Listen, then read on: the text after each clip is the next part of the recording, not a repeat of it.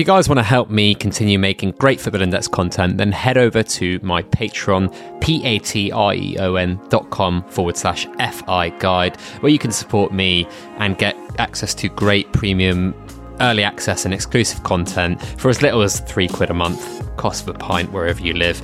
And there's some more expensive tiers as well if you fancy. So go do check that out if you do enjoy my content.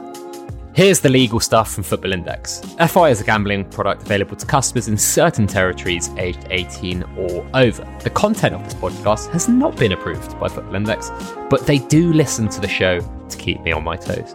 Please remember to only gamble what you can afford to lose. BeGambleAware.org, and when the fun stops, stop.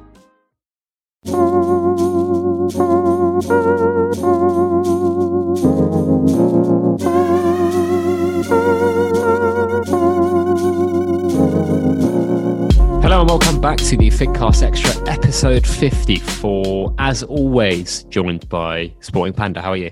I think I'm cute. I know I'm sexy. I've got the looks. How are you, Fig? I'm not too bad. That sounds quite uh, quite faint, which is great for the Oh. listeners.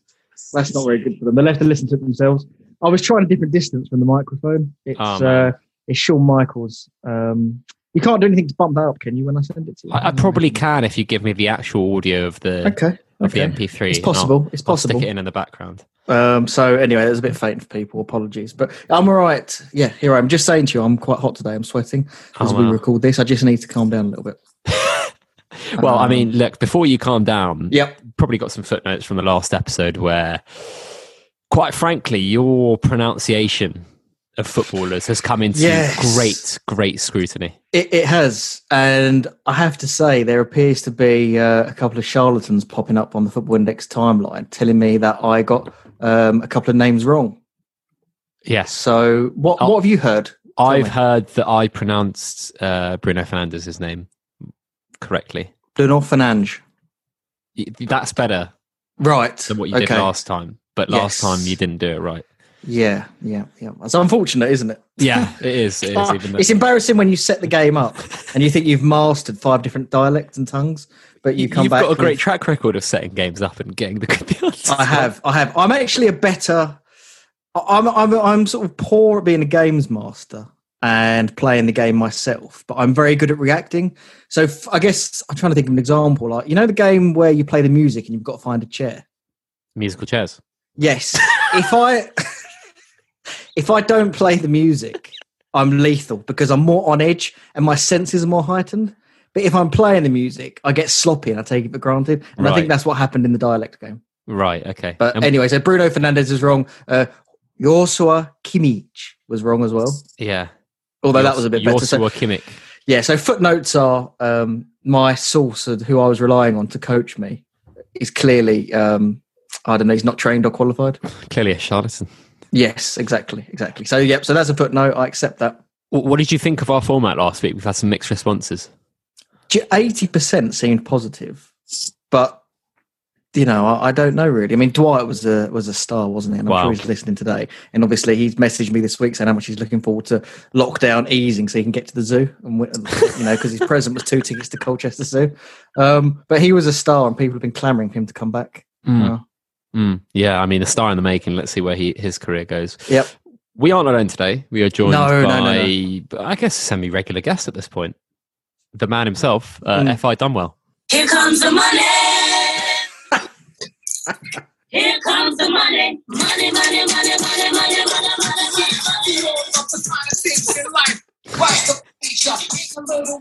How are we doing, guys? Very well, mate. Very well. How are you? Great to be back. Yeah, I'm good. I'm good. Uh, giving the fans what they want, which is just uh, such a great feeling, you know. Um, I was on the Discord the other day on the Fig Discord, and people were saying to me, "When's the uh, when's the Panda and Dunwell all sports show going to be starting?" I mean, that's on your, on your own Discord. Fig. It's so disrespectful, man. You know. Disgusting, Isn't it? So disgusting. I can't We've heard We're it. so giving them a taste of what they're after. Can you DM me after on, on who exactly that was? Oh, I've nice got a list kicking. of names. List of Oh, what, a names. yeah. list? Fucking Yeah. There's going to be some people exiting the Discord soon, isn't there? Oh, wow. How are you? How have things been? Yeah, I'm well, thanks. I'm well. I'm cold, um, but apart from that, doing okay. Had a frozen pipe this morning, um, so not a mean? great sort of. Well, just one of the pipes is frozen, isn't it? So um, Mm. went to uh, went to wow. We did had some uh, had some building work last year, and the the builder had to re uh, reroute some pipe work around the outside of the house for the grey water system. So uh, went to flush the toilets. None of them will flush because the pipe's frozen. So I rang the builder, and his response to me was, "Don't worry, it'll be uh, be warming up this weekend." That was it. That was his solution. Oh, Didn't even say pipe. put a jacket around them. Oh, that's shocking. That I know. This whole Mm. time, I thought you said frozen pint. Well, that would be all right, wouldn't it? Yeah, but in the You morning, could just, you could just lick at it and lap at it. No, frozen, frozen pipes, like plumbing pipes. Yeah, It yeah, remi- yeah. I, I've, do you know, I've had a plumber around Dunwell recently. I've had a plumber over, um, electrician, because we had um, a leak on the level Yeah. one. So there's a few, well, there's three stories to the house, but on level two, a leaking shower. Uh, so we had, and it was coming through the spotlight on the floor below. So I had a plumber over for that. Washing machine was playing up. Uh, I was having F18 flash up on my screen in front of me. That was a problem. And it just made me think, why don't they teach you this in school? You know, I'm so reliant on, um, I guess, my workforce or my team of workers to, to come to fix things. Like if I need a mirror hanging, I can't do that. And just it annoys me really. I mean, they don't even teach you financial freedom in school, do they? I'm the same. What? Why I don't can't they do do, that, done well? I mean, you're an you're an academic. Why? Well, you- well, I say academic. You're a smart bloke, but why don't they teach you these life skills in school? Ah, it's really poor, isn't it? I gave I I, uh, I I used to own three tools, and I've given two of them away. So I gave my drill away. Uh, I gave my electric screwdriver away. All I've got left is a hammer, and I can't do anything with that. So Ah. it's um it, awful, really. No, you're right. It's um it's a great frustration of mine, and uh, it's a soapbox you'll often uh, hear me standing on. Is that um, you come out of school not knowing anything, really, not anything useful. Uh, really, all you need to know these days is how to use Excel and how to work out your credit card interest. And you can't do either of those things when you come out of the education no, system. No, I mean in, in in IT, I swear I used to. There was um, I'm trying to think what it was. It was like a, a, a tortoise or tortoise, tortoise. I'm getting mixed up between the pronunciation there, but it wasn't a turquoise tortoise. But anyway, it was it was this little graphical creature, and I used to just make him do squares and turn at right angles. Like I don't know what it was. I mean, it wasn't Excel typing. It wasn't anything useful What just messing about on a about? computer. I, I can't even remember the program now. We used to go to the IT block, log onto the computers, and we'd have to move this turtle around the screen uh, and program it like turn ninety degrees. I someone out there will know what I'm Ah. talking about, but Ah, got it. So it was kind of like quote unquote coding. I guess Yes. you call it that. Yes. But everyone ended up just running around. The teacher couldn't control it, trying to get onto other things, Microsoft Paint, printing off loads of sheets of paper. You know what hoodlums are like at school. And I went to a very good school. But um, anyway, that, that's the bugbear of the week, really, school for me. Uh, because I've been reading a little bit around, um, what was I reading? Eight keys to financial order around, for example, under 25% of your take home salary you want to spend on housing, under 10% on transport, try and have no consumer debt have two months of expenses in a savings account, one month in your current account, save 10% for retirement, save 10% for medium term, which may be a house or a car purchase, and have a second source of income. So they are the eight keys of the uh, Panda financial independence. No mention of football index in there. Well, that comes in the, uh, that would come under second source of income, I believe. yeah, although not at the moment. No, indeed. No, uh, I'll tell you what. One more thing before we must move on. all Right, I've just got a question for Dunwell here because he is um, he's a sports freak, a bit like me. He knows quite a bit, and I want to put him on the spot here. Are you willing to take this question on, Dunwell? I am, but uh, I can't promise I'll get it right. Right now, I asked 100 people to name the top eight most popular North American sports franchises not named after an animal. Oh, Now, if you can get six out of eight or above, you will win a star prize today. So, let- and just play along at home, people. Press pause. So, it's the eight most popular North American sports franchises not named after an animal. Wow. and this is NBA, MLB, Yes. NFL, Yes. NHL well, as well. Yeah, yeah. North, Am- yes, North American Okay. sports franchises. Okay, all right. Well, let's start Right. with uh, let's let's start with the best. Uh, the New England Patriots. Yes, they are there. They are number three. So that's one point. And popular. So this is this is by by fans, yeah. Like uh, Um, okay. I think it. I think you're looking at brand. So you may be thinking about The- success, historical success, um, Okay. clothing, that type. You know, just the brand. All right. The, Uh, Lake- New York the Lakers are going to be there, right? Well, hang on, whose question is this? Well, I don't know. I thought it was an open forum. You've just No, said pause this is it. for Dunwell. You just said pause prize. it and play along. Oh, Right, sorry. I'm Yeah. Okay. myself. Go You on. scribble your answers down then, Fig, and I'll test you. Right. I tell you what. Dunwell gives me his answers, then Fig, you can give me yours, and we'll see who wins. Right. So Right. I'll go on then. So we've got the Patriots. Yeah. Uh, I was going to say Go on. Yankees. Right. I can't now answer because Fig is writing his down. So I'll I'll just make a note of who you're saying. Uh, let Okay, me so number two. a pen and paper here. It's a bit farcical, this fig, mate. What did you say? Sorry. Right. Yankees, Patriots.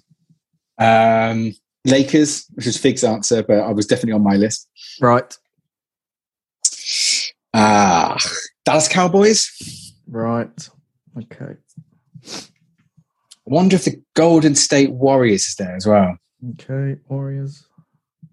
How many is that? That's five. I need three more, please. New York Knicks. Okay. Knicks. Two more if you can. Or you can pass them. It's only a bit of fun. Uh, Oh, it's not, I don't want to give you the nasty experience of oh, Boston Red Sox. Red Sox. Okay. I think that's fair to say is a good answer. Uh, how many have I got left? Just one You've more. got one, one more to give. Ah, this is really this is really testing me. Uh, really. I wanted, really I wanted me. to get you on the back foot straight away. Right, I'm going to stick with what I know, which is the NFL, and I'm going to say just because of the size of the market they're in, Green Yep. Bay Packers. Green Bay Packers. Okay, fine. Okay, I've got your eight answers. Fig, are you ready for me to read out the answers and you can mark your own script, or do you want to give your answers quickly? No, go go do and do the marking. Like you, you read them out. Okay, so um, right, so we've got the top eight franchises here. We've got the Green Bay Packers. Yeah. We've got the Pittsburgh Steelers, uh, Ooh, yeah. dynasty in the seventies um, with Terry Bradshaw and others. Um, got the Patriots at number three, as people know. Got the Cowboys, who are actually the largest NFL team in terms of brand, very famous. The Dallas Cowboys at four. Then we've got the LA Dodgers in baseball, which surprised me. Fuck. But I guess Mm. they were formerly the Brooklyn The Dodgers Brooklyn Dodgers, um, yeah. with Hank Aaron, I think. So I didn't know they were that big, but we've got the Brook- we've got the Dodgers, got the Yankees six, which surprises me, but the Yankees are in there, and then we've got two basketball teams. We've got the Lakers and, And the Celtics. Celtics Yeah. Oh, with um, with Larry Bird. Yeah. So unfortunately, you didn't win the Star Prize. Dunwell. You got Yankees, Patriots, Lakers, Cowboys, and Packers. You got five out of eight, which is not bad going, but you needed six to pass. oh. it's going to haunt me. That How many did you get, Fig? I had, I had the Giants, Golden State Warriors, and New York Knicks, so I got five. Good answers. Oh, yeah, yeah. I'm surprised. I think the Warriors are just a, a fraction too recent. Yeah, too recent. Mm. The Don't quite- Celtics, the Celtics Yeah. should be near the top of that though, because they basically dominated basketball for the like when it first started, and then with Oh, Larry Bird yeah. again. So they Yeah. should be they should be quite high up on that. list. Yes, yeah. I think the NFL teams make sense, but the Yeah. others maybe a little bit contentious. I thought the Red Sox should be in there, but Boston's a massive Again, sports market. again, my my the only real knowledge I have is of NBA, so I was shooting in the dark with the what about both of you? Just say a name out loud. I promise we'll move on to football next in a sec. If I said to you, and there wasn't any hockey teams in there, but can you name one hockey brand or one team? Who would come to mind out of interest? so f- Las Vegas Golden Knights. Only, and they're- Really? uh, yeah, I think they're the newest though. I think that's why. And it's just, um, That's interesting. and we were there a couple of years ago, and I just remember like all the sort of Oh. fanfare around it. So um, that's Yeah. why it's at the front of my mind for NHL. Mm, mm. What do you think? I don't know. I the one that jumps to mind is the one that the fucking the Croaks uh, the Kroenkes the Kroenkes own that I used to know the name of, but I forgot it now. Oh, do they own the San Jose earthquake? No. Oh no! Oh god! No, I do is it? know who. Yeah, I'd think of Pittsburgh Penguins probably, or the Toronto Maple Leafs. They're quite old school. But anyway, um, we must move on. So that's a little bit of amusement. People can skip that if they like. Yeah, Always good pub knowledge though. That good- good Colorado knowledge. Avalanche. Oh, that's it, that's what it, that's it, yeah, that's that's it. that's the one. Yeah, yeah, Yeah, that's the one yeah. that kind of is in my mind, but couldn't Yep. get the name. Right, Good. football index type time. Right. Yes. Uh, before we actually talk about FI, there was a, I guess, quasi competitor or uh, challenger gambling brand in the space who have had another very interesting announcement. Dunwell. Last time you subbed in for Panda, we actually talked about Sports Sportstack removing their career uh, career bet type thing, and now they have decided to shutter their match day uh, product as well. W- what are your thoughts on that? Well, my first thought is that I'm glad no one's lost any money um, because I know it was a small product, but had a sort of popular niche as well. And from what I understand, anyone who's playing either of those two markets won't have been out of pocket as a result of the product being closed. And I'm just really pleased to see that's the case. Um, I do think it raises some fundamental questions for a slightly uncomfortable football index. Um, so, is it um, is it bad for the kind of the, the product space of the sort of challenger brand for um, alternative football um, betting or alternative sports betting? So um, that's something I'm sure we'll get into. And I guess at heart, my I, sus- I suspect Sportsback Sportstack just did not have the critical mass to be viable, um, and it really rams home something that we know to be true in this area, which is you need to have a good number of active users to actually make these things work. Like, and it's something I think we're acutely aware of for Football Index at the moment. Um, and I just don't think Sportstack ever managed to get big enough to be able to be viable. I don't know what you what you guys think. Was waiting for Panda to take it there. Um, Oh, fine. yeah, We're so relaxed with each other. I was just literally looking at the screen here, just sort of contemplating life. But sorry, I, I, I should have I should have taken that really. Um, no, I, the, the issue for me is there was quite a few screenshots going around. Well, what that wasn't there, and there were a few success stories with Sportstack, um, and it had a fairly neat concept and idea, but there was no market. There was no ability for anyone like me to place a bet. I mean, a lot of the screenshots I saw were for a fiver, for a tenner win. Um, I think they had an exclusive market maker in the form of Starlizard, although that hasn't been proven, but that's what I'm led to believe from sources. And you know, there wasn't a lot of money there ultimately to, to place, and that just limits the fun for me. I was waiting for it to grow and to build that that liquid that liquid market up, which obviously that's a, a, a liquidity is a I don't know, it's a bugbear of all of us at the moment. We seem to always talk about it. But yeah, I, I just don't think it ever got going. It, it never really got out of first gear for me. And then they had the final throw of the dice with the career markets, which was all very bizarre because fairly swiftly after, they seemed to be clamped down on by the UKGC or uh, the, the Gambling Commission. Um, and they had to remove that. And I think that was a desperate attempt. The, the lines and the prices the, the players were very sharp, to say the least. Um, people weren't too interested in them. And if you would have had a player transfer out of the league, you could have been looking at severe downside. So for, for people that were former Goldman traders and, and clearly extremely intellectual and smart, sadly, it's another failed gambling company. And there have been many of these. Um, uh, I, I can't say it's a massive surprise, um, but you know the main thing is people got out of there unscathed and um, it, it, yeah, to, not too much damage seemed to be done. I think the products themselves were the, the match day one seemed to be a, a really good niche, but as you mentioned, Panda, if you can't get critical mass, then your upside or downside is, is really, really limited. And I guess what Football Index gives you or Betfair or Smarkets give you is that you can place big stakes, which is what uh, essentially you do need as a gambling company. You need whales to come in and, and really use a lot of money. Yeah, Whereas, Yeah, you see, because I'm sorry to jump in there. I'm just going to say it, it did look extremely easy from afar. Now there was an example recently on Sportstack where I think James Milner hobbled off with a hamstring one game, and they'd set the line at a fairly high the next game, and he, he- I don't think he was quite right or quite fit, and quite easy money to be made there. Like the lines felt very loose and square. Um, and I thought that was a bit of a loss leading tactic, i.e., to get winning customers in and get that Yeah. feel for the platform, learn how to navigate it, and then they'd increase the limits. But they just never got going, as we say. Mm, mm, yeah, and uh, yeah, it's. I think the. I think the career ones we, we talked a lot about it with uh, Dunwell. I think Did you? when it Yeah. first came out. you didn't listen clearly. Um,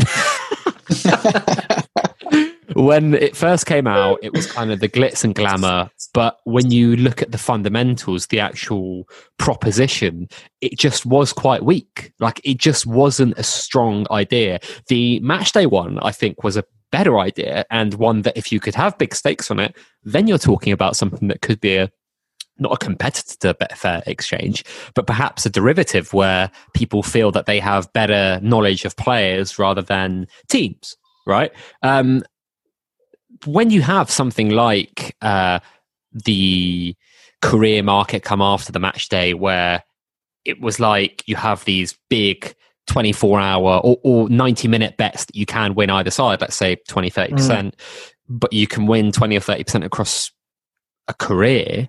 It just felt a bit off in terms of the Yeah, value yeah. proposition there. I, I'm surprised they never got the stakes up bigger. Like I am shocked at that because initially I thought maybe they're leaving themselves vulnerable. Um, you know, if you're if you're managing, I don't know, two or three hundred Premier League players on a Saturday and monitoring those lines, you need quite a big in-house trading team to keep on top of it um, versus just doing ten Premier League matches. But they they should have had the expertise and the data um, and the ability to do that. So as I say, yeah, it never really just got going. Hmm. What do They were you guys mar- think? Go on. Go on. What do you guys think about whether this is good news for Football Index or not? Because I- I I'm really torn on this. You know, I don't think it's particularly good news. I think it's good news in the sense that it shows how well Football Index have done to this point, and it shows how tough it is to actually build up a startup, even if you have great backers and um, kind of a, a very, I guess, glamorous background, if that's that's what you want to call it, like a kind of a big name background, uh, rather than someone like I don't know, for example, Adam, uh, Mike Kieran have all come from kind of, I guess, smaller betting companies or or small ventures themselves. Um, I think the net negative is that like it's not necessarily a rising tide that lifts all boats, but if Football Index were the trailblazer and became really successful, it's inevitable that competitors would come or people would look more at the space. And I think that the fact that not that many people have looked at the space is uh, not necessarily a positive, if that makes sense. So I don't see it why if one of those companies shuts up shop, it's it's necessarily a good thing. I, and I- the users might on, Dom. migrate, right? I, mean, so- and the- I guess the, on the positive side of the ledger, there's the opportunity that those who were really enjoying Sports Stack and the different angle it gave to betting on football take their money to Football Index, Sure, whether sure. they're new users or Yeah, I- returning users. I think it's I think it's all positive. I mean, I don't I, I don't really know how much of a link it is, but I only look at the Twitter microcosm of of this community that we, we deal with that use the hashtag, um, and there is clearly transferal and leakage of money between. It seems like the the, the type of people that discuss crypto, um, alternative betting markets, and money is finite in that community. So if it's in Sports Stack, it's not in Football Index. So in that sense, hmm. it does have a positive impact, doesn't it? If the money comes back, but that's a big if. I mean, I wouldn't advise people to put it back necessarily at the moment. But aren't aren't Panda? Aren't people finding money for fucking anything these days? Right. well, that's it. Have you heard? Yeah, we were saying, weren't we? I mean, th- this is the next bit that I want to talk about the kind of macro viewpoint of the world right now. You've got fucking people chucking hundreds, thousands of pounds into penny stocks or into random stocks like GameStop or whatever. yeah, yeah. You've, got, the people- cannabis ETFs. You've got cannabis ETFs. You've got fucking. You've got people buying Beyond Meat shares that are going up like thirty percent. Yeah, you've got people buying NBA archive footage. You've got people queuing digital- up 20, 25,000 people queuing up to buy a fucking yep. GIF for ninety nine dollars Yeah, in a platform you- that you can't withdraw in. It in unbelievable. Ethereum. Internet money. You've got trading cards in the US, which have always been Yeah. big, uh, are now going for huge prices. I follow an account, Darren Rovell, and he reveals how much different trading cards have been going for uh, over the last few days. There was digital cats a little while ago, underpinned by crypto. Yeah, That were going crypto kitties. Thousands of pounds, weren't there? But hundreds of thousands. Isn't pounds. this I just don't like get it. is it isn't this the really bizarre sort of dichotomy of the COVID world that we're in, where one section of society are being absolutely hammered by the fact that they kind of they can't go to work or you know, they're really unwell, whatever it might be. Yeah, yeah, exactly. And then you've got another section which you know, I'll be really kind of frank, I'm in, which is where like I've still got a job, I've still got my income, and yet my day-to-day living expenses have dropped massively because I'm not traveling to work anymore. I mean, anyone who goes to London, like from the home counties, is paying five or six hundred pound a month on a train ticket. If you've got a kid in childcare, that's a thousand pounds a month. Well, that's closed at the moment. Eating out, you can't do. You can't go to the pub. That's a couple of hundred quid a month. I mean, genuine. Quite quickly, there are people who are sort of you know two thousand quid a month better off than they were before, Yeah. and that money's going to go somewhere, right? People Yeah. are slinging it everywhere across the internet. Well, there's no And- and- point saving it. interest rates are low. Yeah, I- I was just literally about to say interest rates are low, and I think what the kind of GameStop saga and crypto kind of uh, going up again has done has made people realize that they can do stuff with their money like and try and make more money with that money and of course like all of these things are risky but i think because older generations were told that risk is bad and newer generations millennials gen gen z whatever are kind of learning that risk can be good if used properly means that people are much more willing to leverage their money in things that older generations weren't and this isn't like an ageist thing this is just like genuinely how Sounds i see this lights this landscape evolving though but like Yeah. it's, it's the perfect it's the perfect uh, storm right isn't it, It- like for, for it's all also these that- things Yeah, I think crypto is the anti-establishment vote a little bit as well. But the, the the thing for me is, I've always said this about Football Index.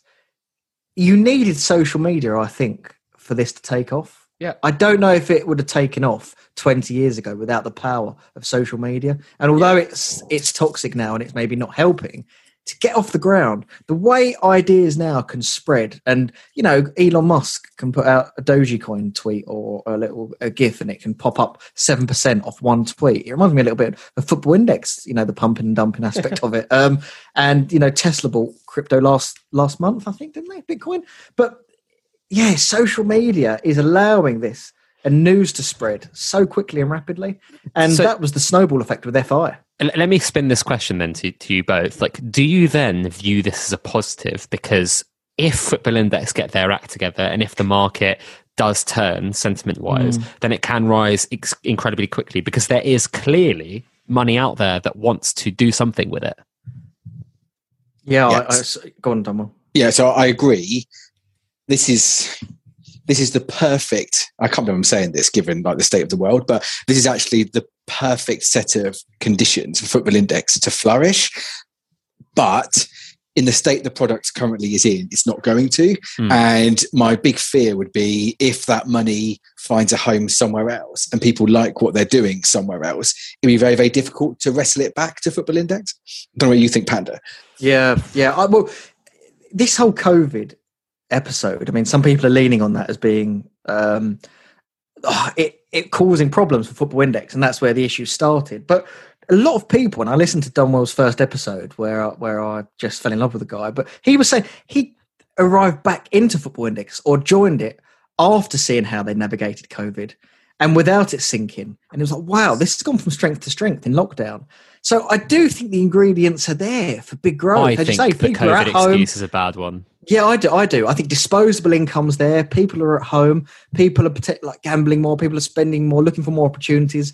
Um, they've got more spare time. Even in a work day, I bet you people browse the internet more without sitting in a bank of desks. I bet there is a Yeah. little bit less productivity at home, just naturally. So people are looking for these opportunities. And Um, live football. There's live football on all the time. Yeah, Like, it's staggered. It's It's every day. incredible. It's Yeah. incredible. If So it's I- not live football, Yeah, I can't yeah. work out what's Yeah. going on. So I've said I think right now is is a golden opportunity, but the platform isn't right and it's not ready to accept that money yet. Mm. But I don't think it's running out quite yet that period. I still think we've got those. I keep mentioning it, the two international tournaments um, this summer if it goes ahead and the back end of 2022 Qatar World Cup. So we have still got another year and a half um, to absorb this money, and I think anything to do with football is going to be dynamite in the next couple of years. But it's whether they can get their house in order um, to accept these new customers. One other big concern I've got when we're because we're talking about macro problems now and external factors. If we step away, I, I do think the Gambling Act, who I, I know um, a big fan of his, is it Ginge Dex? Yes, Uh, Ginge Dex, he- yeah, did, yeah. he, did he reference this on your Yes, pod? he did. Yeah, he's Yeah. Um, and for people that don't know, um, the, the last Gambling Act was out in 2005. Um, the next one was due to be 2021, but I think Brexit and COVID have delayed that somewhat. So it looks to be, it might be passed this year or next year, but there have been some changes and regulatory pressures being applied in the background um, because the Act previously isn't fit for purpose now with an industry worth, I think, close to 15 billion pounds uh, in terms of online gambling. So it does need to be a lot more robust. And why I mentioned that in terms of Football Index is because I think we've seen it through enhanced due diligence all of my friends, including myself, in terms of other online bookmakers and betting exchanges, have been very cumbersome and very intrusive in terms of their checks. And it hasn't been handled well. So it's not just us Football Index customers; it's happening everywhere. And I think it limits the amount of money you can deposit into these platforms. And Football without getting a check. Sorry yes you need to be able to demonstrate an ability to to show um, you know sustainable losses or sustainable gambling. It's part of the responsible gambling act uh, which sits under the, the the gambling act larger piece. Um, but you know compare that to a few years ago when i won't name names but certain people on your podcast were referencing taking out debt to put it into football index. Um, I mean, positive money they yeah. maybe cannot afford. Um, that was there was stuff going around I mean, social from, from. April or before, you could use a credit card, right? That's Before right. April, could yeah, use on, on Betfair, card. William Hill, Bet three six five, you could deposit with a credit Yeah. card. That's now not allowed. So it is a problem in terms of a platform where you do need large deposits, I believe, um, to get the market cap up. So that's just something to keep an eye on. Yeah, I, I do wonder how. I've waffled a bit there, but I think No, I think it's really. do you agree stuff. with that? That gambling act stuff, both of you. I'm, I'm not. It's going to cause a problem, I, I think or that it is. I think regulation causes problems for any kind of Mm. innovative spaces. So I wouldn't be surprised if FI, and I, I think to some extent have already run into those, not barriers, but like, I call it friction. Maybe that's the right word. Like for you as a big customer panda to be constantly barraged on a, on a quarterly basis to make sure that your income is still the same, they have to tick those boxes. But for you as a customer, you might just sit there, just be like, on one day, it might be a bad day for you, and you might be like, fucking mm. hell, these pricks want more information from me. And if you're doing that on like four or five different Yeah. sites, it might, Yeah. I don't know, Yeah. it just, I think it just increases friction from customer to customer. Well, I know, and I know as well. I feel don't awfully bad for people that are self-employed or have businesses because that's a lot tougher to pass, and they Yeah. can be quite Yeah, important what evidence they ask for. I think if you're employed with a job and a P sixty, I don't Yeah. actually know what the terms are because I haven't had one for ages. But you know, I, mean, I yeah, is it P sixty year end form tax form? Yes. Anyway, you you can demonstrate an income far quicker than if you're self-employed. Yeah. So I just think it's part of this. It's like not perfect storm, but that is one of the issues that we face as well. Hmm. regulators going to regulate. Yeah, exactly. Like Nate G. Is that the song? Regulate. Yeah, it think it is. is. Well, Warren That is fantastic urban knowledge. That Yeah, absolutely really superb. urban knowledge. just really off good. the bat, just bang, tip of the tongue. Regulate Gone Nate G and. Warren. Yeah, whatever it was. Yeah, Chris Barker like that. He sent me his urban playlist recently. Did he? Wow. Yeah. He's been slacking me off a little bit on Twitter. Fair play. Um, uh, I want to talk about Phil Foden. I want Yep. to talk about a little bit about football because a polarizing player on the platform. We're going to talk about F5 for real this time. Panda, you named him as one of your top 10 bets forever I did. on your Panda 10. I did.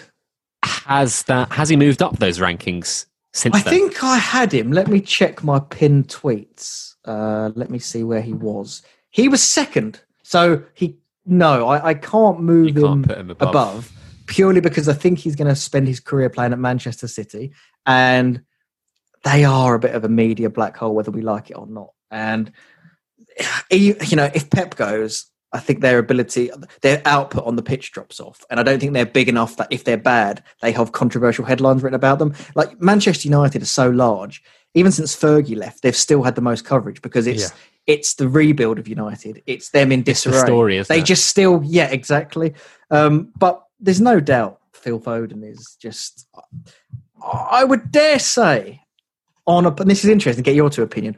Potentially on a par with Jaden Sancho in terms of levels, Oh, talent wise. I think talent wise, yeah. I mean, you look at the numbers this year, right? They've played over a thousand minutes each, one in the Bundesliga, one in the Premier League. And you may argue the Premier League is a tougher league. That's up for debate. And Sancho hasn't had a great season. So take these with a pinch of salt. This is just this year. But key passes per 90. Um, Sancho's at 2.9, Foden 2.02. XG per 90. Sancho 0.24, Foden 0.34. So Foden ahead of him. Um, expected assists per 90 this year. Sancho 0.32, Foden 0.31. So they're showing similar creative output, but Foden's got more of a goal for it, um, which is damn impressive. I think- I, I find this absolutely uh, fascinating because Phil Foden, there is no doubting his ability at all. I mean, just look at the way he plays. His movement's fantastic. He's technically gifted.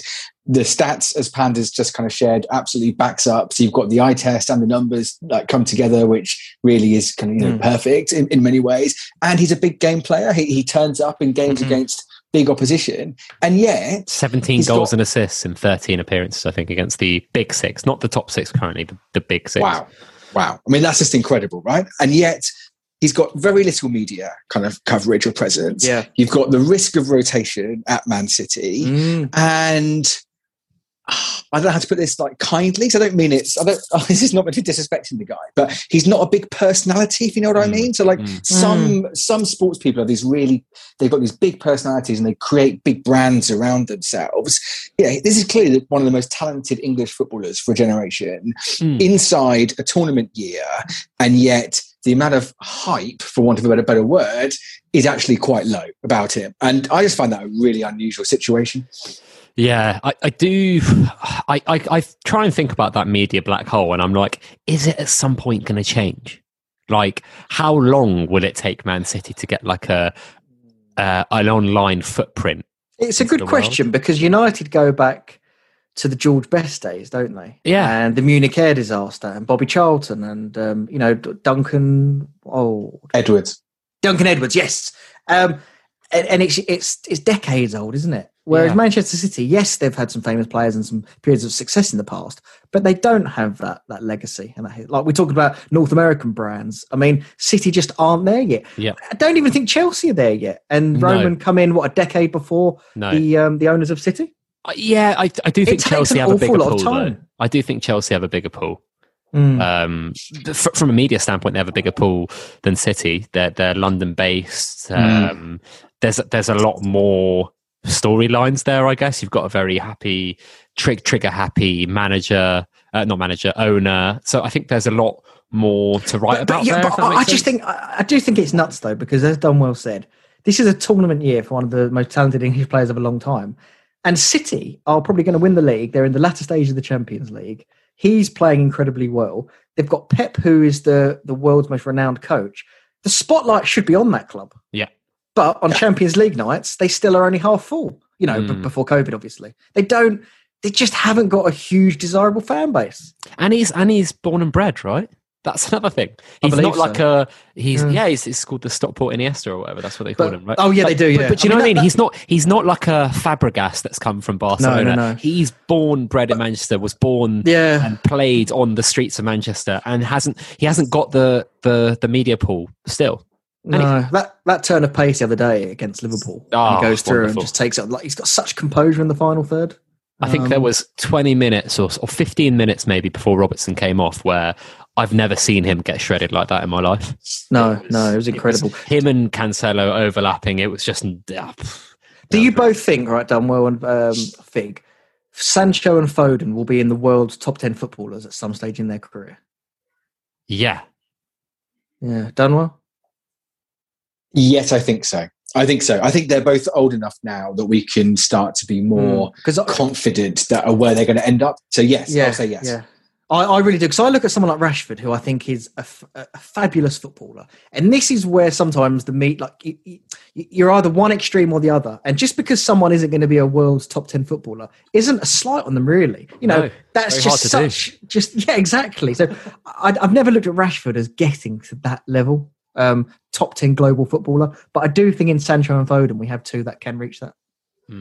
I I think the other thing that I want to talk about is like Guardiola was actually quite maligned for the way he's handled him, which is really interesting because City fans have been like crying out for him since he's been 17 to like play more. And I do think that coaches now, I think you saw Arteta the other day when they when Arsenal lost to Southampton away in the cup, where he just said to the he said to the cameras, he's like, I will not be responsible for the downfall of these young players. Like I will not burn them out. And we've seen that so many times in the past, haven't we? Like even look at Wayne Rooney, like he's done by the time he's 30, right? Yeah, Like, I, I used to be a subscriber to that theory because I'd look at players. In my, my favorite players in my heyday were Figo, Zidane, and Rivaldo, and Yeah. I think they all started to mature and reach peak levels about 23, 24. Yeah. Whereas players like Michael Owen, um, Patrick Kluivert, although he had a car crash, Um, there's others that burst through at 17 or 18 that didn't have the durability. But even Um, so I thought right? Like he won the league with Chelsea at Yeah, and I thought but he looked a little that, bit burnt. Yeah, Fernando legs are gone. Torres. Torres. Um, so, but I think Messi and Ronaldo have kind of pissed all over that. And But maybe Ryan Giggs is another one as well. are the the two, isn't it? Is the reason that Pep gets some stick for this, though, the fact that his words and his actions are so divergent. So for three years, he's come out after every kind of League Cup game or any press conference he's asked about Phil Foden. He'll sit there straight faced and say, "Oh, Phil Foden's one of the best players in the world," or "Phil Foden's the, one like the best, Best player I've ever coached." At the Yeah, club. he's the best I've player I've ever coached." coached. Exactly. Yeah. So he'll come out with this rhetoric, and then you, no one sees hide nor hair of Phil Foden on a football pitch for you know three or four months. And I just I think that might be why you get this kind of slight issue between Pep and, and Foden. I don't know. I don't know if you guys think that's right or not, but that's always struck me as a slightly unusual situation. Yeah, I also, but I, I look at kind of around the around the league, right? And I, as an Arsenal fan, I kind of worry about Saka because he's played so many minutes already. If you look at the way like Greenwood's been handled, for example, quite in and out the side.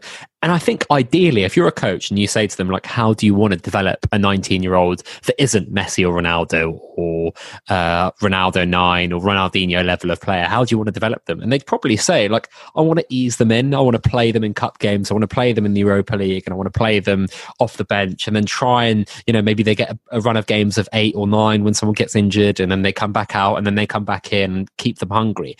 It's I don't know, like you're always in between a rock and a hard place, aren't you, as a manager? Because you want to play them because they're really good, but you also want to think about the longer term, especially if you're the the manager or the or the or the long term coach. But um, Phil Foden, fantastic player. I think you know, uh, looking more and more likely to be kind of a consistent mainstay in the top ten on FI for for a while to come, isn't he?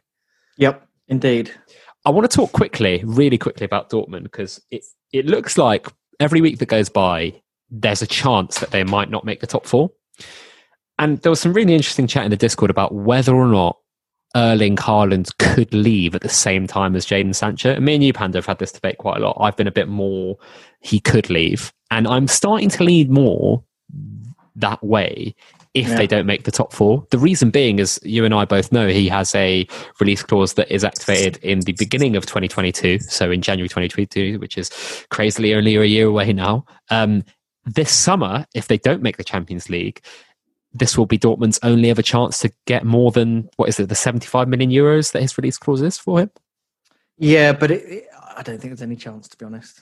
I None. Um, no, I think Mino Raiola uses the year to So to, that's- to that's plot the other- for him and gets the biggest cut of commission. That's the other thing, If it's the end of next year. But that's the other thing. Aren't FIFA trying to clamp down on agent fees? Yeah, but will it be done in time in the next three, four months with COVID and everything going on in the Euros? I can't see, Maybe. to be honest. Maybe. I'm not quite as bearish as Panda on this. I think Hmm. that there might be a more chance of it happening. And I say that purely because of the Dortmund financial situation. And maybe it's true of most of the big clubs in Europe. They've all got a financial situation they're trying to deal with. But for the Bundesliga, which is not an enormous TV contract market in the same way that the Premier League is, doesn't get the same international rights the Premier League does. Actually, there's a greater reliance proportionately on gates. And you know, in Dortmund, sell a lot of tickets or, at, at lower prices than we do. But you know, Tourist big- attraction as well. Absolutely. Big gates, a lot of people going around for the games, um, and of course, Champions League revenue as well. If they can't rely on those things into the rest of 2021, 2022, they might have to start thinking about disposing of some assets in a way that perhaps some other clubs won't need to. I don't know. I'm not an expert on sort of German football fin- finances, but it, instinctively, it feels like they might not have a choice. I, I'm looking forward to Swiss Ramble's next uh, showcase on. They top. reported a loss last year and still didn't sell Sancho. You know, you can have a book loss, can't you, in your accounts for a year? And it doesn't mean the company are insolvent. I mean, they can absorb that and they know they're getting the fee anyway a year after. Um, and also, you know, you need someone to pay it as well. You know, you need someone to pay quite substantially over that buyout fee to make. I, I I don't buy that though. Come on, like City paid seventy million for Ruben Dias in, in the middle of a pandemic. Arsenal paid fucking fifty million euros for Thomas Partey. There's money out there. I'm not having that. I'm sorry. We shall see. I, I'm not saying he will go. I think the Sure, you are. And that looks like a very good bet. I'm mean, that both looks like No, no, hold you on, know, hold on. Versus. I'm telling you, no chance because I know how these free transfers work with agents. But you're both going against me, so the proof will be in the pudding. The proof will be in the pudding, like uh, you know Mason Holgate and Tomori. Uh, well, it's not. I mean, it's too early to call that one yet. Well, probably, but I know who's winning. Anyway, look, let's uh, let's get on to some questions, shall we? Yes, indeed. Let's because this is the fun part. Right. So I actually had a few responses to my tweet, which was literally just like get them in, just the fig pool. Um, so I'll read off there, and I will also read from the Discord as well. Dunwell, are we going to be asking the questions, or are you going to pick some out as well? I could pick some out as well. I don't mind. yeah, get to my wow. Twitter page and just uh, bring up my pinned tweet. Uh, no, might not my most recent one. We All right. We'll take turns together. I've got one here from Greals35, Martin Grelia from the Fig Discord. All three of Yep. you, what and when was your last trade, buy or sell? Crikey. Um, I've not done a lot really. Uh, sort of scratching around here. Um, flirted with Ozan Kabak as a as a long term proposition. Um, but I've been very quiet. I'm afraid. I mean, this isn't because I don't think you can trade, but you know, there's many ways to play this platform. And let's say someone like Neymar is going to oscillate between four and seven pounds. I think people know by now I'm more of a passive trader. So I'll accept that there's going to be fluctuations in his price, not try and trade in and out of that, but I'll pin a projected dividend income or yield to that uh, price and I'll reassess things in a year or two. On a good performance, I may recycle the shares, but I'm not active. So to be honest, no, that I'm letting things settle before I make trades. So I haven't been active on there, is the answer. Dunwell. Yeah, I um, I made a trade this week. It's quite unusual because I've not been very active either. Um, I sold a thousand shares in Pedro Neto.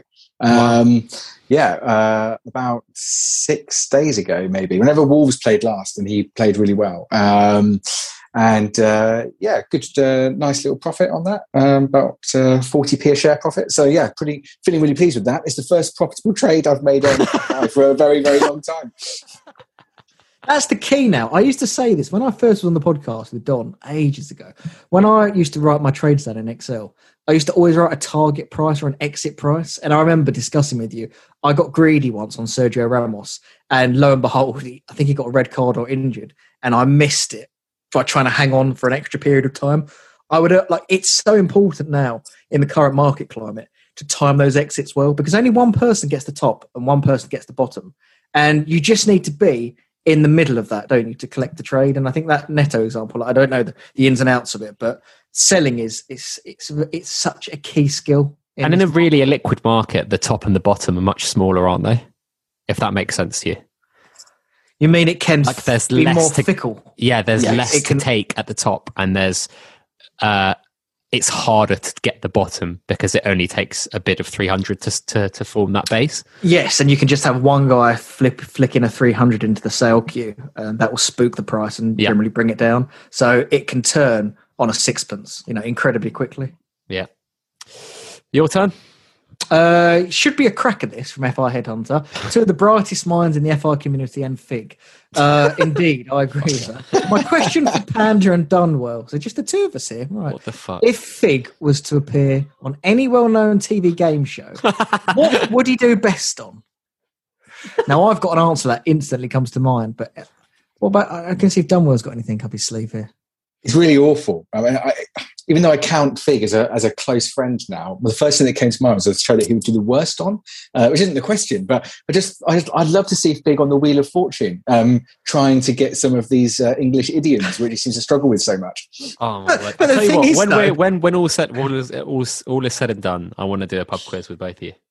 You can, I tell you what, it'd be an absolute bad. I tell you what, they remember Jenny Powell with the letters, and Al- was it someone Campbell used to present the Wheel of Fortune? Nicky Campbell. Nicky Campbell, and I don't know if that's the best choice to be honest, because I think that Fig knows the alphabet, and by pure punting What do you mean chance- you think? well, chances are, and he'd be able to get some like A, E, I, O, U, the vowels. He'd get some letters, and he wouldn't look that bad. I would like to see him on Who Wants to Be a Millionaire because I think hell. with three lifelines, he could do brilliantly on there and get three questions up and take home three hundred pounds, or it might be five hundred pounds at that level. Tell you So what, I've could- watched. I've watched Who Wants to Be a Millionaire. Do you ever get to No, thousand pounds? No, no, yeah, yeah, definitely. You but like, don't. no, no, but hold on. I'll tell you. I'll tell you what's embarrassing though. Sometimes there's a second question, right, which is purely based on like a British idiom, and I'm just like, if that came up, I'd be fucked.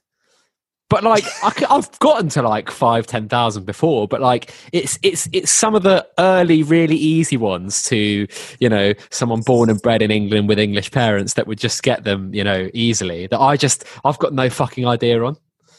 Hmm. There we are. I'm not making excuses. My Over- over to- has over to clearly you, been exposed. Well, I honestly ask uh, Joel from Index Edge and ask Soccer Index and uh, but that's Beck a football quiz. Kev. Yeah, I, but I was good. A very good But contributor. I- I'm not doubting you're not good at football. So you haven't even answered the question. You haven't even told the people what I'd be best at. Who wants to be a millionaire? Because you've got three lifelines. It's the only one where you could possibly get three questions right. Oh dear. Oh, Right, it's over to Dunwell, you. your turn. Uh, so, question here from FI Frodo It says, uh, Mm. "Does Jose get the boot after a big thumping by Pep this weekend? If not, when? No manager has lasted this long in such bad form under Daniel Levy." Hmm. I have been saying this for a couple weeks now, and Panda can back me up on this. That I think uh, he could get sacked this season. Is he in the uh, League Cup final? Yes, he is. Now, if he wins that, I think he gets one more summer uh, to spend some money and rejig the squad. If he loses that League Cup final and this form continues to essentially slide, um, he's already started the antics, us against the world, building the siege mentality. You know, they had one player missing against Chelsea, and they were awful. You shouldn't be that inept and that conservative with just one player missing. It's almost like he enjoys it because he can retreat into his natural shell and play Yeah. this us Yeah, against yeah. the world. And it's a tiring act now. And the trouble is, people have seen through it so much. Uh, social media blaming mistakes as well. yeah, And- and, then Hugo Arsenal. Lloris, that was very, very telling when Hugo Lloris came out and um, criticised the first half tactics on Spurs TV. So Mm. I think if they lose the League Cup final, Jose will be gone. But if but they will he last until then? It's not until May, is it? oh, is it that late? No, yeah, they've pushed it back, haven't they? Dunwell? Oh well, I was wrong with Lampard. I think his contract's also huge. I think it would take a real slide for him to lose the job. Hmm. I mean, Yeah. uh, let me let me check their fixtures quickly because I, I don't see him going anytime soon. I really, I just really don't. my mind, Mm, they've got mm. pretty tough fixtures. So they've got they've got City, and then they've got West Ham away, and then they've got Burnley, Palace, who you'd think they'd beat, and then they've got Arsenal, Southampton, Newcastle United, Everton before the EFL final. It's not the easiest of runs Mm. up until then. Like I, I kind of look at that, and if I'm, you know, I might even have a look at the uh, Sky Bet markets after this. If I know Daniel Levy, and I think I do, there will be some kind of uh, contractual lever to move him on without paying him off based on performance That's at the end of the happened with, season. with Pochettino, though. No, that's true. That's true. But I I can imagine that Jose's on a massive salary, and if they fail to finish in top six, for example, top four, whatever, there may be opportunities to let him go for a, a reduced rate, and that that's what Le- Levy will be holding on for that all day long. Fair, fair. Um, question here from FI Jack. When is the next update FI should be prioritizing to complete first? I think all of us could probably answer that with the issuance stuff, right? I guess so. Any others Dunwell? No, not really. I mean, I just just assumed that everything else was on the back burner for a while. I mean, you know, I mean, this could is a sit- really funny one here from Matt Dix, where he says uh, from the Discord again, "What do FI traders hate more, trading announcements or no announcements for two weeks?" I think the FI community are addicted to announcements. I don't know if it's just me, but is always holding on for the next thing, isn't it? It's always like, well, when are they going to say this? When are they going to say this? And FI, they they feed that. There's always a little throwaway line at the end of whatever they're saying, which says, "Oh, we'll be releasing something in the next few weeks with more detail on this," and it just goes on and on and on. We've been holding on for stuff, you know, since this time last year, I reckon. I agree. Yeah, I, I think it's got to be issuance curve, isn't it, Paul? The twentieth, but liquidity, um, media monitor. There's there's lots of bits and pieces out there, isn't there? But think we just got to show patience. I mean, we said we'll assess the lie of the land and expect some better prices by the summer. Uh, we said that with Lee B when he was on the show a little while ago, and I, I still stick to that. Sadly, Your turn, Panda. uh, this is from Sporting Show Pony. So, questions for all three of you. So, first one is to Dunwell. Uh, Dunwell, how do you like your steak? I suspect the show pony is trying to make a hilarious play on words with my name and is expecting me to say I like it well done. Uh, Panda, best Royal Rumble ever. And where did you buy your Edge jacket? Um, got it um, in Camden Town Market. Uh, no labels uh, on it. So yeah, my Edge jacket is. Uh, I wear that to be honest at least once a week walking the dog. No, you Uh, don't. best Royal Rumble. um, probably. I don't know. I'll go with Lee's suggestion, who chatted to me recently. Probably ninety-five. I'll go for. Um, and then Guide he asks, "How great is the sleep mask?" Oh wow, yeah. So for listeners who listened to uh, Football Index Futures, who came on the podcast probably three weeks ago now, three episodes ago now, maybe two, three episodes now, he recommended and he said, and I quote, and we've talked about on the Figcast section before, and I've put it on the Fig website, footballindexguide.com, because I thought, you know, if it's mentioned on the show, why not? Um, he said it was the best pound for pound purchase he's ever received as a as a as a present. So I was like, look, I'm gonna gonna fork out the 10, 15 quid for this. And I tell you what, it's pretty it's pretty weird. It's pretty interesting. Like it's like 3D sound on your head while you sleep. Really interesting. The only thing I will say, I I personally don't like. Uh, I, I move the speakers a little bit so that I don't rest my ear on them when I sleep because I sleep on the side. But uh, yeah, I enjoyed a couple of podcasts with them, and I'm always like when I'm wearing them, I'm like, oh, I don't even feel sleepy. I'm not going to sleep, and then like 15 minutes later, I'm gone. What do you listen to a podcast? Yeah. Fair enough. Um, okay. Uh, next, oh, so I'll do one more here because we've got Dunwell on. and This is a special for him. This is from Index Jesus, uh, and I want to know the answer to this as well. Dear Dunwell, since he wrote out his "If I Were FI CEO" thread, has anything in his mind changed? What should the Brohan do next? So maybe Hmm. for the listeners, Dunwell, I- two or three. What are the next steps for you? So there's a couple of things which I wanted to see from Mike, which I still haven't seen. So they remain. So um, probably most importantly, just some sort of um, contrition towards the user base. Uh, and we've had some of that. Probably it could go a bit further. Um, and a bit of an apology. what does for, um, contrition mean? Ju- I'll just pa- Google it for the listeners, Panda's Dunwell. benefit. Just Yeah, Panda's just to make sure we're all on the same page. Contrition. yeah yeah sure um so an apology uh, sorry you know just recognize recognizing that the end of 2020 um was not uh ideal and that actually people will have kind of been quite burnt by what happened and a lot of that was through FI's decision making and leadership or lack of. So um, I'd still like to see a bit more of that. Um, however, I've been pretty impressed by what happened during January. So I think I came on with you, Fig. Was it just after Boxing Day? I think it was Yes. over the Yeah, Christmas yeah, break, yeah. wasn't it? Um, and you know, we set out the fact that how kind of poor things were and what kind of good leadership would look like from a new chief executive.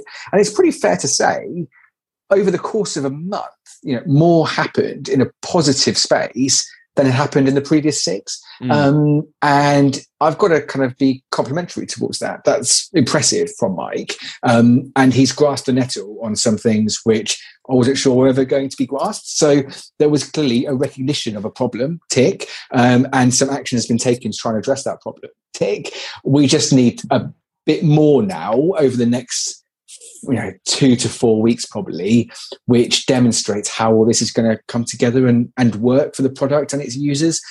Really I, think, I feel like i always say this every time i come on but the next like 30 days are super critical for fi as a business. It doesn't mean that we're going to see everything fixed in the next 30 days or the market working perfectly at that time but what happens over the next month i think will set the foundations for where we might be in six to 12 months time Very good. Wow. As always, very well done. Mm, mm. Uh, your turn, Dunwell. Okay, so um, FI Callum Percy, a question for both of you. Can you each pick the player you think will have the most cap app from the Euros? Hmm. Is it in terms of like the capital appreciation throughout the tournament or who will see the biggest spike? I think you can take it whatever way you want. I'll go Jack Grealish. Wow. Percent- Um, percentage wise, I think Jack Grealish. I'm gonna I'm gonna surprise listeners here actually and be a bit left field. I've just seen news come through on my mobile device here that a provisional transfer window of June the 9th to August the 31st has been published on FIFA's transfer matching system. So therefore, I'm going to go for Jaden Sancho. And I know that'll surprise people, but I think the transfer could occur pre-Euros. So therefore, covering the Euro, he'll get the rise. Um, right, this is a question from Chris Barker. This is for both of you. Actually, Fig, you go first on this. I'm interested in your opinion. What grade, A star to you, would you assign Mike based on his 2021 performance only? And at what points do you become concerned if the market is still fairly illiquid? You can pick a year or month, whatever you're best at. Probably go for like a B minus, maybe a C plus. Okay, Like okay. that kind of level. Yeah. I, I don't yep. know if Chris And when would you become concerned if the market's still looking like this? I mean, if it's still like this going into the Euros, I'd be pretty concerned. Would you? Would you not? I, I don't know. I'm asking you. I've just said I would, and you said, would so- you? Yes, that's said, would true. That not? was a silly comment from me. But Dunwell, um, A star to you. What, what grade are you giving Mike? I know you gave him some qualitative feedback on the last question, but you, could you just give a grade? Yeah, it's a B from me. A Solid B. so- yeah. right, so- and when would you become concerned then if the market is still in this state?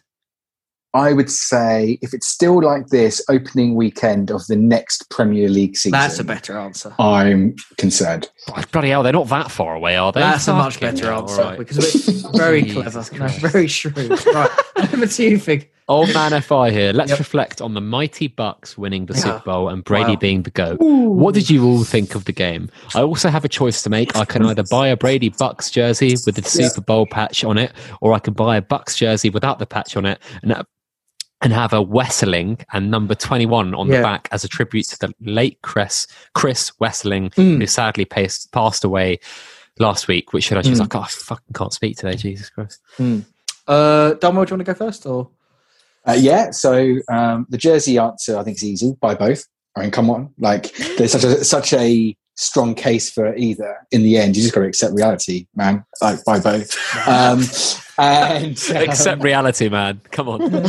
and in terms of the Super Bowl, look, I didn't see it live. Um, my my really little one did not have a great weekend of sleep, so I was up at five thirty on Sunday morning um, watching the cricket, which was great. But there was no chance I was going to make it all the way through until the Super Bowl at, at midnight. And there's no naps in this house, I can tell you. So. Um, I've seen highlights. I, I wasn't a classic, was it? Um, in terms of the actual game or, or excitement. However, it will go down in the history books as being an incredibly momentous outcome um, given well the one the one man the main man tom brady is an absolutely extraordinary sportsman how I know that this is an incredible achievement. I received a voice note about four weeks ago when the Bucs were going to play the Saints in New Orleans on the road, um, and the voice note said, "I really fancy the Saints tonight. I think I think the Bucs are a bit of a uh, what was the word used? Uh, I don't know. Uh, paper tiger. That wasn't used, but that's just a term you could relate to it. And it was from the man that we're talking to, Fig Dunwell. He had read.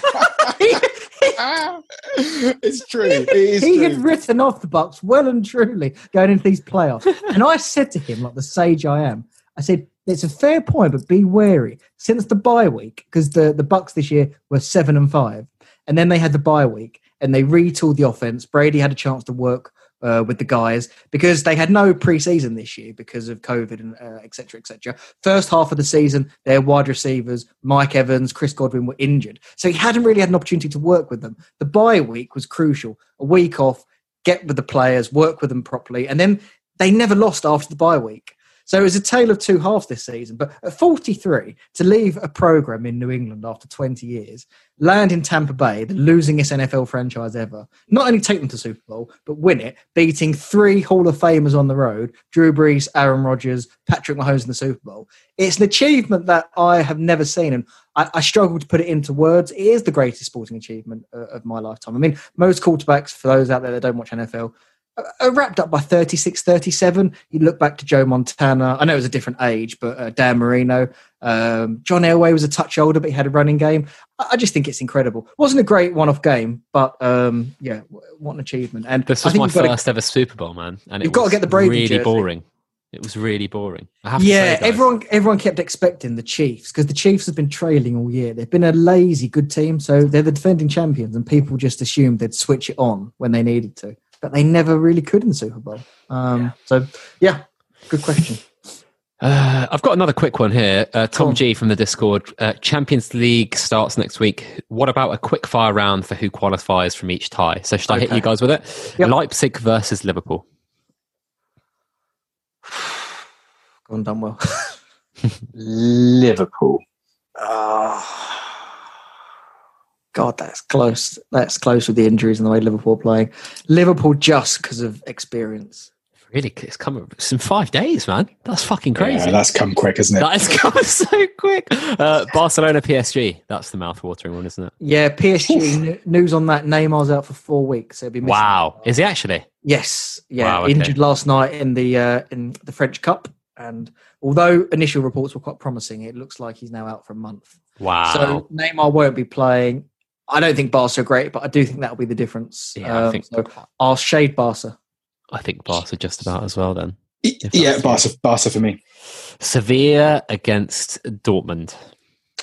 I have to favour Sevilla here, and one of my favourite players, the centre back, I've just forgotten his name. beginning Jules with a K. Koundé. Yes, who You see I his said goal. to head. Wonderful. Oh, forget the. g- I said to Headhunter, you vouched for me here, Fig, weeks ago. Liverpool should get him, and uh, Headhunter. I've been tracking says- him for a while. Great player. Yeah, not before, not before me. And, and Headhunter said he's too small. I mean, I, I question if Monster in I- the air. Monster. Oh, he's absolutely outstanding. Yeah. He's So I'll go for elite. Sevilla. Dama?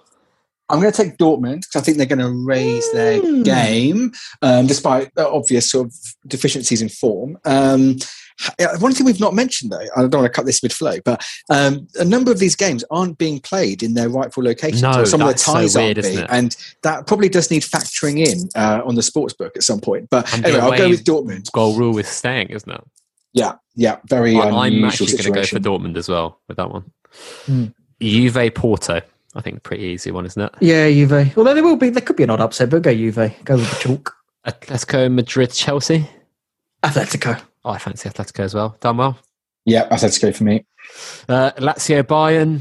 Seemingly Bayern. really there. Bayern. Yeah, that's an easy one. Oh, this is an interesting one. Atalanta Real Madrid. Oh, I, I just put a bit to experience and Yeah. know how, and Yeah. over t- I just shade Madrid. But it'll be I've seen quite a few funny tweets when when uh, when Real Madrid went crashing out of the was it the the Copa del Rey to like a Mm. was it I don't know what division side it was, but I saw loads of tweets which was like, oh, well, we're definitely winning the Champions League now, aren't we? Because like every time they've won it under Zidane, it's come from like just not very good football and like yeah, they've they- not won the league, have they? but yeah, they dwindle through, and like suddenly it's like the semis Mm. and the finals, and Mm. they win it. So I, I fancy Madrid as well. I'll go with Real Madrid for the same reasons, Fig. Um, however, I would not be surprised if Atalanta were to win one of the ties, and I wouldn't be surprised if they were to score at least a goal in both legs. Mm. Hmm. I yeah yeah. Uh, City Gladbach. I'm going for City to win the Champions League this year. I think finally Pep has got the right defensive structure in place and he's ready to go. So I, I'm going to go. for qu- quadruple as well. Uh, no, they've been knocked out by United in the League Cup. I thought Oh yeah, sorry, my God. For some reason, I thought they were playing on for a treble, Yeah. on for a treble. The real, the real cups. the real treble with the Yeah. Carabao For Cup. some yeah. reason, I just had it in my head that they're playing City in the League Cup final. Mm, no. Weird. Um, right, your turn. Uh, okay. Uh, one really, probably people were desperate to know this, and I should have done this first. To Dunwell plays first. How confident are you that FI can cover dividends with commissions going forward? Please explain your reasons. And this is from Alan Cooper. Um, I'm not. I, I just I don't think that the business model in its current form allows them to cover their liabilities on commissions alone. Certainly not with trading numbers at their current rate. Um, but even with that, even in a really kind of active market, Um, and even if we were sort of say, if we were sat here now saying, oh, it's flying and there's loads of active users and it's really liquid, I still don't think it does. I, the football index business model has always been predicated on the revenue of share minting being a part of it. And maybe with time, with international expansions and any other kind of big strategic objectives being pulled off, then yeah, that would be, I think, in everyone's interests, not least FI, is to get to a point where commissions cover their liabilities. At that point, they've got a very, very sustainable, long term, profitable business. Um, but right now, I just don't see that. Hmm. Concerning. I, I don't think it's concerning. I don't, I don't I said, sorry, it wasn't meant pejoratively. I, I didn't, I generally didn't Oh, mean it to I thought you were just saying, right, wrap up now, withdraw. No, no, no, not at all, not at all. I think it's it's legitimate for them to um, treat minting as revenue for their business, and I, I don't have a problem. I have no issue with that at all No. um, because that just makes them a, a layer of a bet, and that's okay. Um, it's just a different business model to a Hmm. pure exchange model where you treat commissions as your main income stream, which is Yeah. possibly a number of years away. Yeah. Mhm. And the thing I'd say to Alan is you have to remember how many bad bets were taken. You know, uh, a great friend of a who I won't name necessarily was, well, I don't even want to name the footballer. Oh, I will. Pareco and Cruz were trading at four pounds or three pound fifty at some stage. Aubameyang two pounds eighty. I think. You know, these players probably won't return those dividends, um, including you know commission to recycle over their careers. So FI have banked an incredible incredible amount through speculative gambling. Uh, and as a bookmaker, that puts them in a very healthy position. So, although I don't think the core business is profitable day to day to day as we speak, um, I have no concerns around the the ongoing operations um, for the foreseeable future because of that. That's my logic there. Mm. And this is why I've really come round on the because you'll know that I was a little bit concerned initially around the changes to the share issuance and the yeah. ability to mint under under peak price. And actually, I have really kind of softened to that because if FI have a decent team working inside the organisation which can assess the long term ability of footballers and value those um, bets accordingly, you know, that is their core business, right? Um, if they can do that, then they should back themselves to be minting shares at prices they think will cover all future dividend liabilities. So it makes the business more sustainable in a way which pitches, you know, user versus them in the way that any traditional bookmaker would be. So, you know, that's um, that's some hope for the future, I think. I think a wise man on this podcast said that something along the lines of I, I wouldn't be surprised if in the future Football Index under a order book model start minting under all time high, but they need a team of traders internally. Who said that? Me. You, you said if they start doing that, they're going under. No, that'd be suicide. I've- I've literally got it. I've Fernandes said it. Example. I've, I've said of it what on the happened if he stayed in. Lisbon. I can't believe how you flip reverse. What are you talking about? Like the Blazing Squad. They you were the one. You were the one who said it would cripple them if they. I said it's No, very dangerous. I've never mentioned Bruno Fernandes. I mentioned it on the podcast uh, ages ago. Right. Not even I- ages ago, maybe during the summer. Listeners- said, "I don't in a in an order book system. I think it could be profitable and make sense." And listeners can back me up. If you if you know that I've said this before, DM me because I need to stick it to this guy. You haven't got no clue. said. I have. always I- said I as soon as they do that, find- I will- football index. No, I said I will go and find the audio snippet and give it to you. right. Okay. I am. I said it. Right. Okay. We both said it's feasible, but it requires a hell of a lot of skill. Oh, absolutely. Because he, why would I you remember ever? that discussion we've had. if you ever mint Sancho now at like seven quid and he goes on to win three quid in media and then has another 10, 10 years at least. Yeah, but what, and we use the Messi example. A dangerous game? You might be thinking, oh, he's ending his career in three years. He's stuck at Barca. We've modelled all of his PB. We know how that journey's going to end. Let's just mint loads and loads at seven pounds, seven pounds, seven pound, and absolutely fill our coffers. All of a sudden, linked to City, two to three pound media per year plus the PB. You've sold a seven pound bet and you're paying out fourteen pounds on it. Bankruptcy, goodbye. I mean, that is the risk, isn't it? That's why you do need a Not necessarily because like you'd need to hope that the the revenue is covered to pay those dividends by other bad bets. Let's say. Yeah, and, and also when I say that in my head, I know that if he goes to City, all of a sudden probably Gabriel Jesus, Kevin De Bruyne, Yeah. they are worth Phil it. Foden. They make more money on those players. So Yeah. that's the beauty of this. I think people that scaremonger tend to look at players in isolation and go, Yeah. that, that, how damaging is that player? But you forget all of the failures in football and the tactical changes, which Yeah. is what we always say. I mean, So, Od- that Odion Messi example, I Ighalo was going. bit cheeky Od- there. Ighalo was trading at two pounds sixty six or whatever. Yeah. Oh, oh, A year oh, yeah. ago, only A year ago, Uh, only a year ago. ago, Odion Ighalo, one pound sixty six, and he ended up returning about twenty four p. Yeah. and now he's down to bid price or whatever now. playing in Saudi, isn't he? And may Yeah. never return. Mandzukic was fifty six p. In well, he's actually come back to a major league, but he was playing in Qatar, I think, with Xavi. So you do forget the number of bad bets behind the scenes and under the table that we, you know we don't get a big picture here of their Anyway. finances. Anyway, I, I want, I want, I want that audio stuff. I'm going to go find it. Yeah, Um, please do. Go on, your turn. Uh, Sam Richards here for Dunwell. A lot asking for liquidity. Do you think new existing users will trade, deposit, or spend balances, and market makers can come on board under current market conditions? And if not, what would you change? So, really, our liquid, our market makers come in well? and if they're not, how are we going to get them? chicken and egg, isn't it? So it's almost like the subtext to that question is does the market need to be more liquid before we attract market makers to a point where they feel they can confidently operate? And the other side of that equation is well, we haven't got any liquidity and therefore we need market makers. So it's um, it's really, really challenging. I instinctively, I still think we will get to a point where we have market makers and external liquidity providers. And from there, that inorganic liquidity from external suppliers will generate significant additional organic liquidity from traders and, and users of the platform.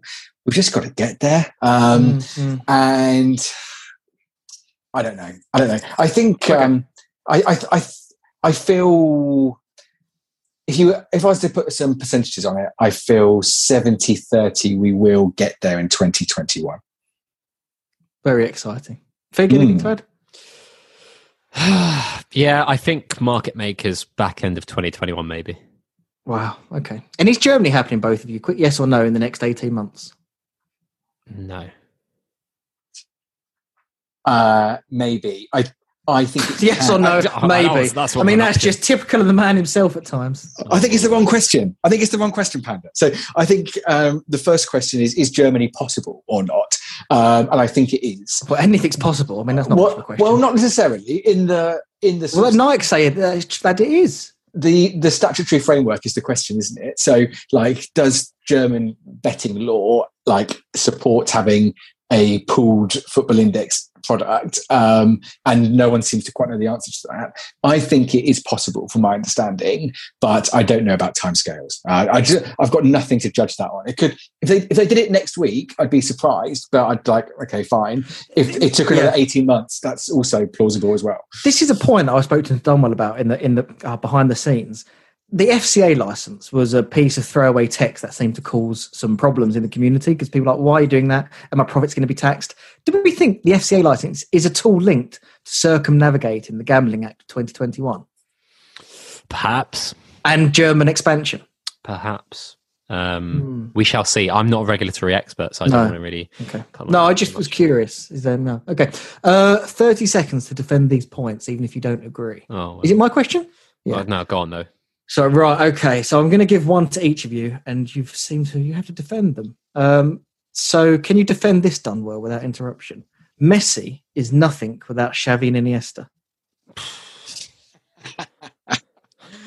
Well, um, football's a team sport, and no team is carried purely by an individual. You can be the greatest player of all time playing in the worst Sunday league team, and that Sunday league team is still going to get beat.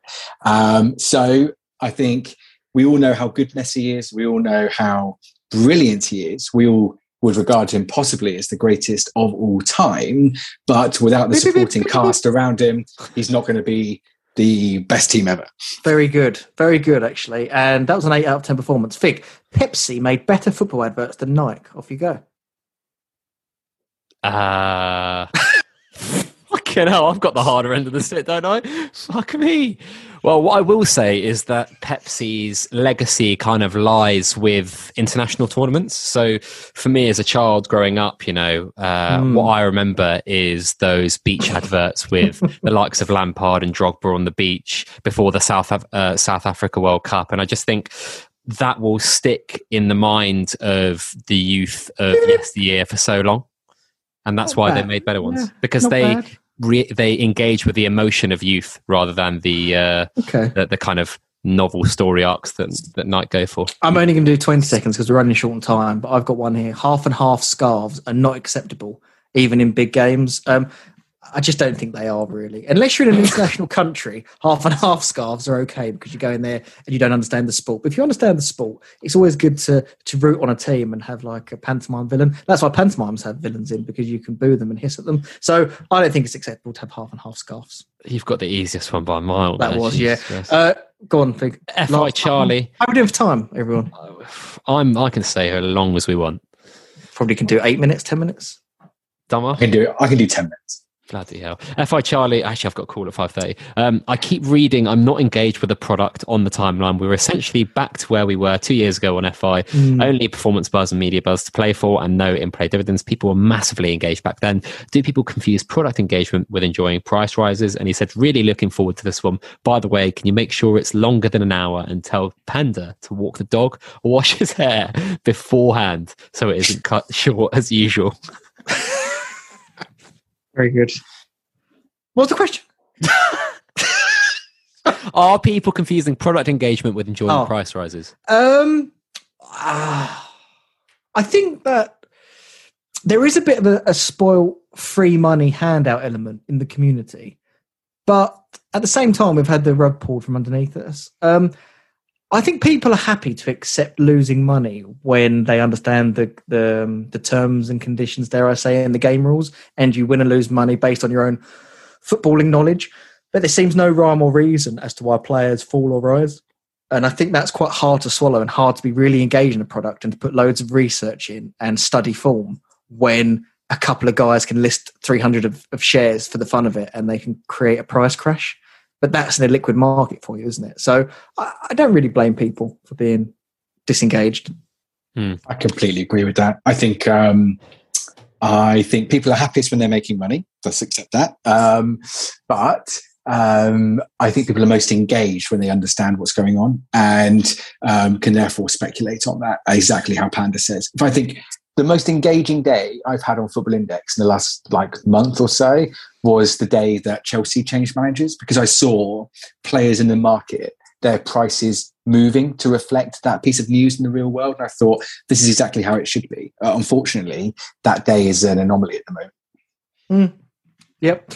Um, Tony Graham here to both of you. I'd like to know the answer to this for my own benefit. Um, how often should you wash jeans and how should you wash them? Never, pretty much. Never wash jeans. Like once every three, four months, maybe. Okay, and how do you wash them? Just fucking stick them in the stick 'em in the washing machine at Yeah, a very low no. temperature. No, inside out is your first point you're missing. But I won't give you any more clues, Dunwell. Um, how often do you wash jeans and how do you wash them?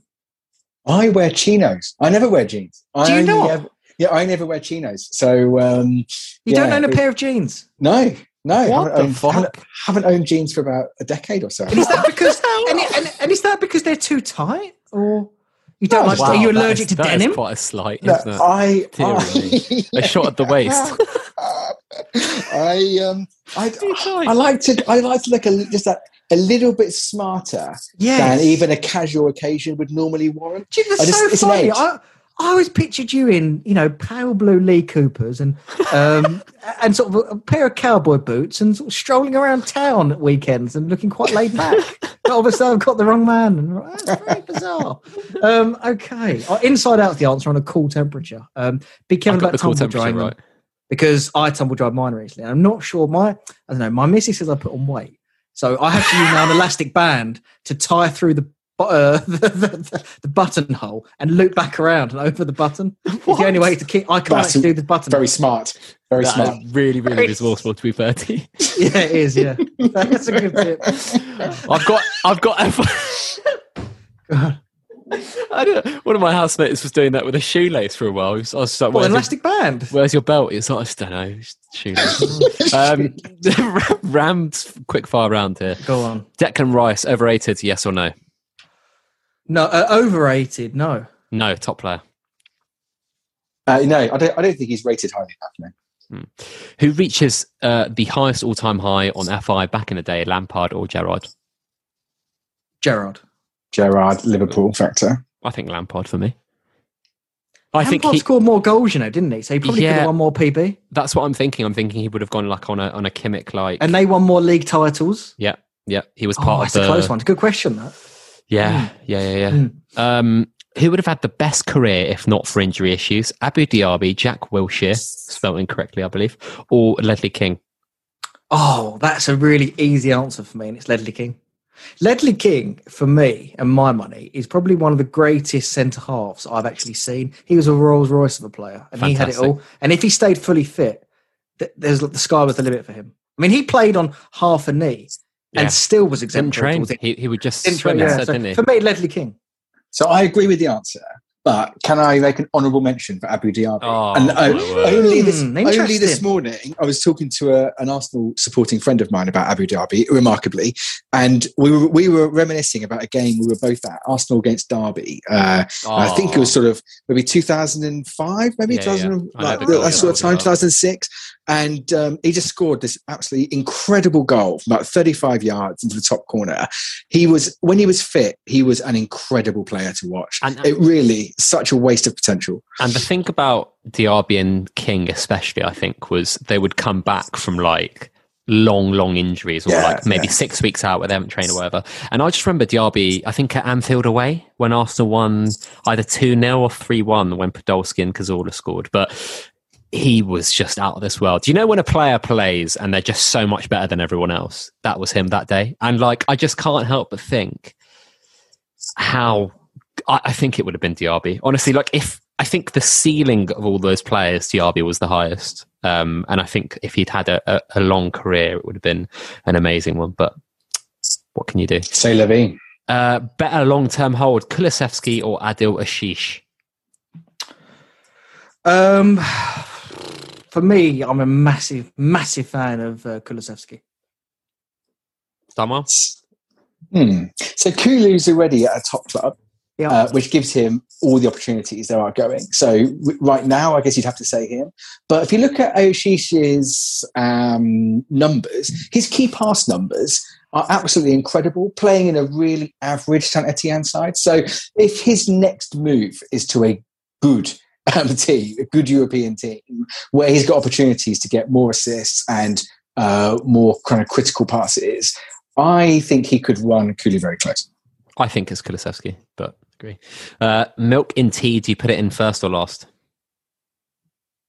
Um, I got a battery thing there. Uh, do I put it in last or first? Of course, you put it in last. Come on. Yeah, if you're being really speedy though, you can put it in first. Does it make a difference? I don't think so, but I don't know. Does I it make a think difference, tea- done well? I think tea tastes better when the milk's put in last, but because I'm a fundamentally not lazy, but I'm always in a rush doing multiple things at once. I put the milk in first too often. No way. Yeah, I do. Mm. I do. I do. I do. Mentalist. And let's leave this. I think. Hold on, because I've got Go Ram's go on, go on, career Vic. Sorry, conundrum go on. as well. Go on, right off we go. Okay, so River Plate, Parma, Lazio, Inter Milan, Chelsea, AC Milan on loan, Inter Oh, Milan. I know it. I know it already. I know it already as well. Do you know it, Inter Dunwell? Milan, Genoa, Parma, and then retired in 2012. Pressure's on Dunwell. No, I don't. I don't know. You, don't, know it. Oh, This is the easiest Rams career conundrum I've Can I be really honest? I was just thinking about making a cup of tea, and um, Oh, it happened. I didn't- I, I was didn't zoning out. a the little- first, yes. like, I right, didn't go hear on. the Give me the first, first like, few clubs clubs. again. River Plate, Parma, Lazio, Inter Milan, Chelsea, AC Milan on loan, Inter Milan on loan, Int, uh, Genoa, Parma, retired in 2012. Is it Hernan Crespo? Yes. Yes. Congratulations. We win. It's we end bloody on a sharp, clap. this Dunwell. As soon I'm as it goes, Parma. Lazio, Milan, Chelsea, it's just it's just Yeah. too easy. isn't it? Parma had a very exciting team back in the day. They didn't. Wonderful, Uh, Buffon, wonderful, yeah. Lilian Thuram, um, and a nice cast as well. But anyway, We've uh, got so many questions. I'm sorry, but I'll, I'll come back and maybe do some tomorrow. But I'm done. Well, we've already Tomorrow? done so much this time. FPL audit says how are my Nespresso pod rankings coming along. Um, I can tell you they're brilliant. I've got the Vertuo machine. I think it's the Nespresso Vertuo Plus, so it's a step up from the one that you've got audit. Um, and I'm enjoying at the moment Mexico. We- I'm enjoying at the moment Mexico, which is the lime green color, and Costa Rica, which is a Furtado, a little bit shorter of a coffee, uh, but lovely taste. So I'm enjoying those pods. Um, I've got the, all the all the business downstairs. God. I used to use his one, but it wasn't making big enough coffees. So anyway, there we go. I'm afraid. All right, uh, Dunwell, where can people find out more about you, man? Thank you so much for joining us. Yeah, it's been a pleasure as always. Uh, so I'm on Twitter at fi dunwell. I'm on the Fig Discord at fi dunwell, and I'm also on the Index Game Slack at stb dunwell. Brilliant. Panda? Uh, at sporting underscore panda. And um, yeah, um, stay safe, everybody, and we'll talk next week. Thank you very much, everyone. Have a great day. Appreciate all the listener questions. We had so many today that we only got through a few, unfortunately. Panda is, of course, responsible for that. As usual, we'll have more Figcast Extra for you next week.